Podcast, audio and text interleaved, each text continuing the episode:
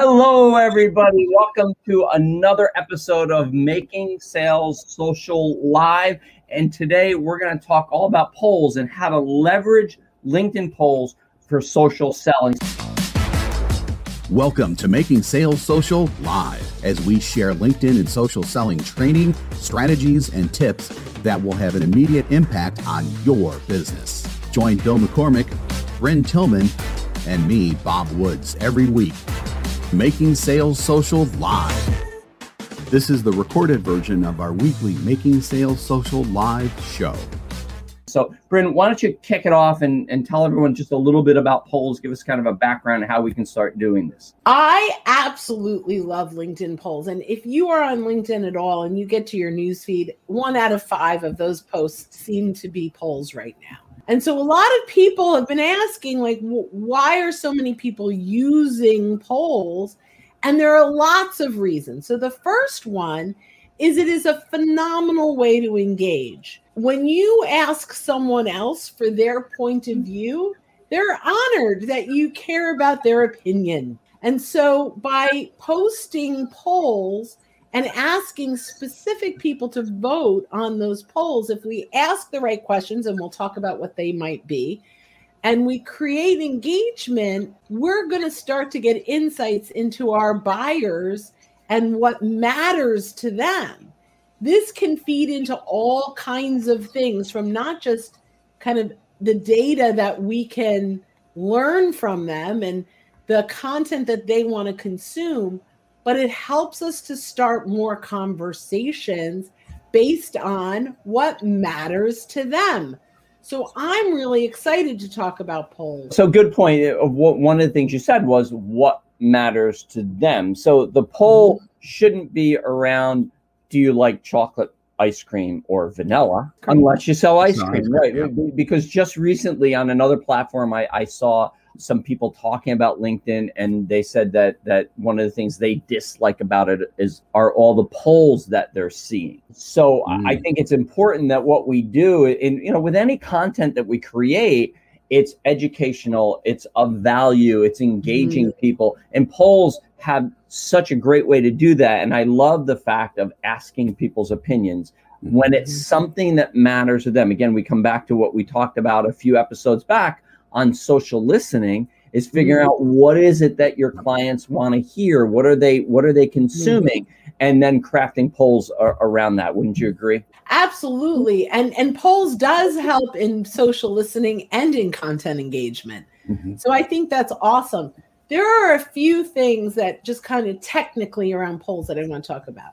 One of them is you have very limited characters for both the question and the answers. And you only get four options for answers. So you want to be very concise, but you also want to make sure that when you ask the question, because they can only vote on one, that you're asking it from a what is your number one priority? Mm-hmm. What is your top X, right? What is the one thing you could? Because a lot of times people ask polls and I want to answer more than one one right. answer and you can't. And I just want to go back to the just the the pragmatism of this and the practicality because I know when I'm posting something, especially I'm using my phone, I do it really fast and then I post it and then I go back and I proofread it and then I go in and edit it. But you're not able to do that with a poll. So you have to be very careful that you craft the question the right way and you spell check it, and especially mm-hmm. crafting your answers and spell checking. Only 30 characters with spaces for your options of the mm-hmm. answers.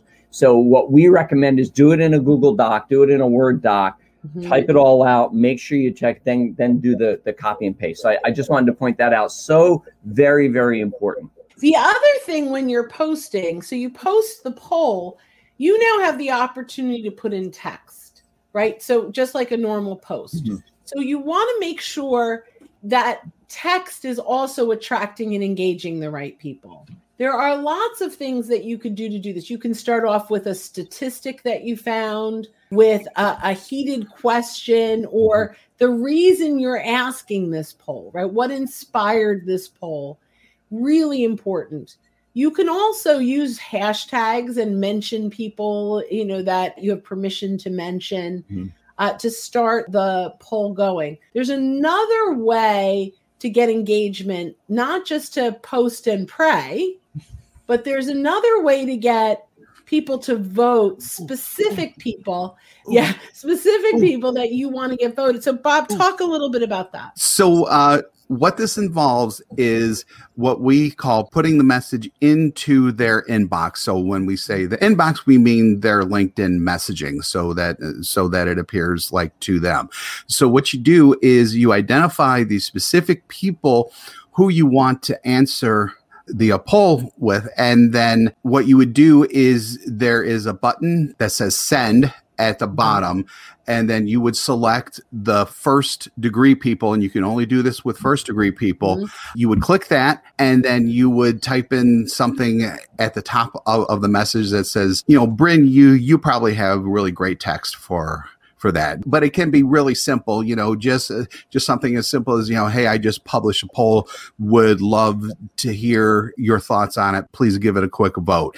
And what's cool about it is that when you share like that, the actual poll shows up in that message too. So they don't even need to go searching for it. They could just click on it and then they're they're done. Obviously, if they feel motivated and they want to leave a comment on the poll, which is huge because because that's where you want engagement from, they'll leave a comment as well. Absolutely. And so polls, I think, are a phenomenal way to get that engagement. One of the things, you know, Bob, you mentioned is taking inventory of your first degree connections. There are lots of ways to do this. You can export your connections into an Excel mm-hmm. spreadsheet and identify the key people that you want to engage. The the other thing you can do is search your first degree connections. So let's say I'm going to give an example. We do a poll that says what is your the number one thing you look at on somebody's profile before you accept their connection request. Yep. Is it yeah. their headline? Is it their picture? Is it their about section? Is it their content? Or yeah. you know whatever that is, right? so we put that out there. So now when you know we get that content we might say so who do we want to get this in front of? And now i want to get this in front of people in a sales role.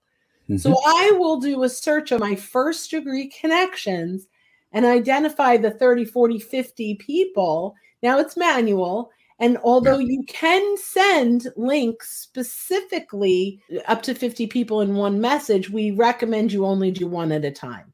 Right right? So you you do exactly what bob said. You click send you type in somebody's name and you do a quick little message. My message is hey bob as you know someone in a business development role i'd love your one click vote on um, what you look for before accepting a connection request on, on linkedin. Very simple and very powerful. We believe that polls is a phenomenal way to get engagement from your targeted buyers your targeted audience and ultimately leverage that data to start conversations. So let's kind of hop into that piece real quick the starting conversation. So now we've got this data, we know what they voted on. I have some ideas, you know, let me know if you have some ideas, but sure. you know, based on so let's say you vote on the headline and now i look at your headline and go oh okay well you could use some help with that headline and you're looking at the headline not you particularly mm-hmm. right but you can start a conversation. Bob, thanks so much for voting on my poll. You mentioned the headline was really important. I have some insights I'd love to share with you if you're interested on how to make your headline stand out even more. Yep. Right? Yep. You could create an ebook that kind of mm-hmm. captures all of those insights. Yeah. Um, but starting the conversation based on what they vote mm-hmm can really have an impact. And then adding value to it as well. One thing that I wanted to bring up really quick is what I call and and this goes back to the construction of the poll itself is the power of other.